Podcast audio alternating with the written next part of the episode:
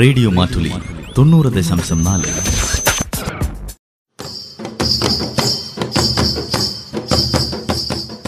വയനാടൻ മൂപ്പന്റെ കൗതുകങ്ങൾ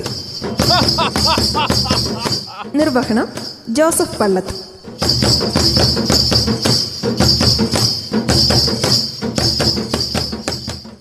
ഓ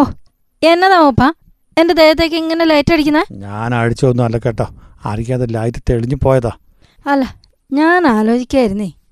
ഈ സൂര്യനില്ലായിരുന്നെങ്കിലേ നമ്മുടെയൊക്കെ സ്ഥിതി എന്തായിരുന്നേനെ ഈ ഇരുട്ടിൽ തന്നെ കിടക്കേണ്ടി വന്നേനെ അതല്ല സൂര്യനുള്ളതു സൂര്യപ്രകാശം ലഭിക്കാത്ത മാസങ്ങളോളം കഴിയണ ഒരു സ്ഥലമുണ്ട് ഭൂമിയിൽ സൂര്യപ്രകാശം മാസങ്ങളോളം ലഭിക്കാത്ത സ്ഥലോ അവിടെ ഭയങ്കര കഷ്ടായിരിക്കുമല്ലോ മൂപ്പ ഇറ്റലിയിലെ ബിഗാനല്ല മലകളിൽ ചുറ്റപ്പെട്ട ഇറ്റലി സ്വിറ്റ്സർലൻഡ് അതിർത്തിയിൽ സ്ഥിതി ചെയ്യുന്ന പട്ടണത്തിലു മാസങ്ങളോളം വെളിച്ചം കിട്ടില്ല അതാ അവസ്ഥ അവിടുത്തെ ഏത് കാലത്താ മൂപ്പ ഇങ്ങനെ വെളിച്ചം കിട്ടാതായി പോന്നെ അത് ഈ ശൈത്യകാലത്ത് തീരെ വെളിച്ചം കിട്ടില്ല അവിടെ അങ്ങനെ സൂര്യപ്രകാശം ഏൽക്കാതിരുന്നാലേ അസുഖങ്ങൾ വരില്ലേ ബാലു ശരീരത്തിലു സെറട്ടോണിൻ്റെ അളവ് കുറഞ്ഞു കുറഞ്ഞു വരുമെന്ന് അവിടുത്തെ ആൾക്കാർക്കോ പിന്നെ എങ്ങനെയാ അവിടുത്തെ ആൾക്കാർ ജീവിക്കുന്നേ ആ അവിടുത്തെ ആൾക്കാർ ഭയങ്കരമാർ തന്നെ അവർ സൂര്യൻ ഇങ്ങോട്ട് വന്നില്ലെങ്കിൽ അവർ അങ്ങോട്ട് ചെല്ലും അതെങ്ങനെയാ പുതിയൊരു സൂര്യനെ ഇവിടുത്തെ ആൾക്കാർ അങ്ങ് ഉണ്ടാക്കി കൊടുത്തിനി അതെങ്ങനെയാന്നാ ഞാൻ ചോദിച്ചേ ഈ സ്ഥലമോ രണ്ട് മലകൾക്കിടയിലും അപ്പോൾ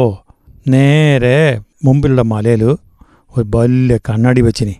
എന്നിട്ട് ആ കണ്ണാടിയിൽ നിന്ന് വെളിച്ചം തട്ടിയിട്ടു ഇവരുടെ ഗ്രാമത്തിൽ വെളിച്ചെത്തിനി അങ്ങനെ ഇവർ പരിഹരിച്ച് കളഞ്ഞിനി ആ ബുദ്ധിമുട്ടു ഓഹോ ഭയങ്കര ബുദ്ധിമാന്മാരാണല്ലോ അങ്ങനെ കുറേ കഷ്ടപ്പെട്ട് കഷ്ടപ്പെട്ട് ഇപ്പോൾ അവർക്ക് ആറ് മണിക്കൂർ ഇങ്ങനെ വെളിച്ചം കിട്ടും എന്നാൽ ഇതൊരു വല്ലാത്തൊരവസ്ഥയല്ലേ മൂപ്പ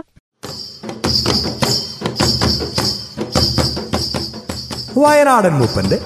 കൗതുകങ്ങൾ നിർവഹണം ജോസഫ് പള്ളത്ത്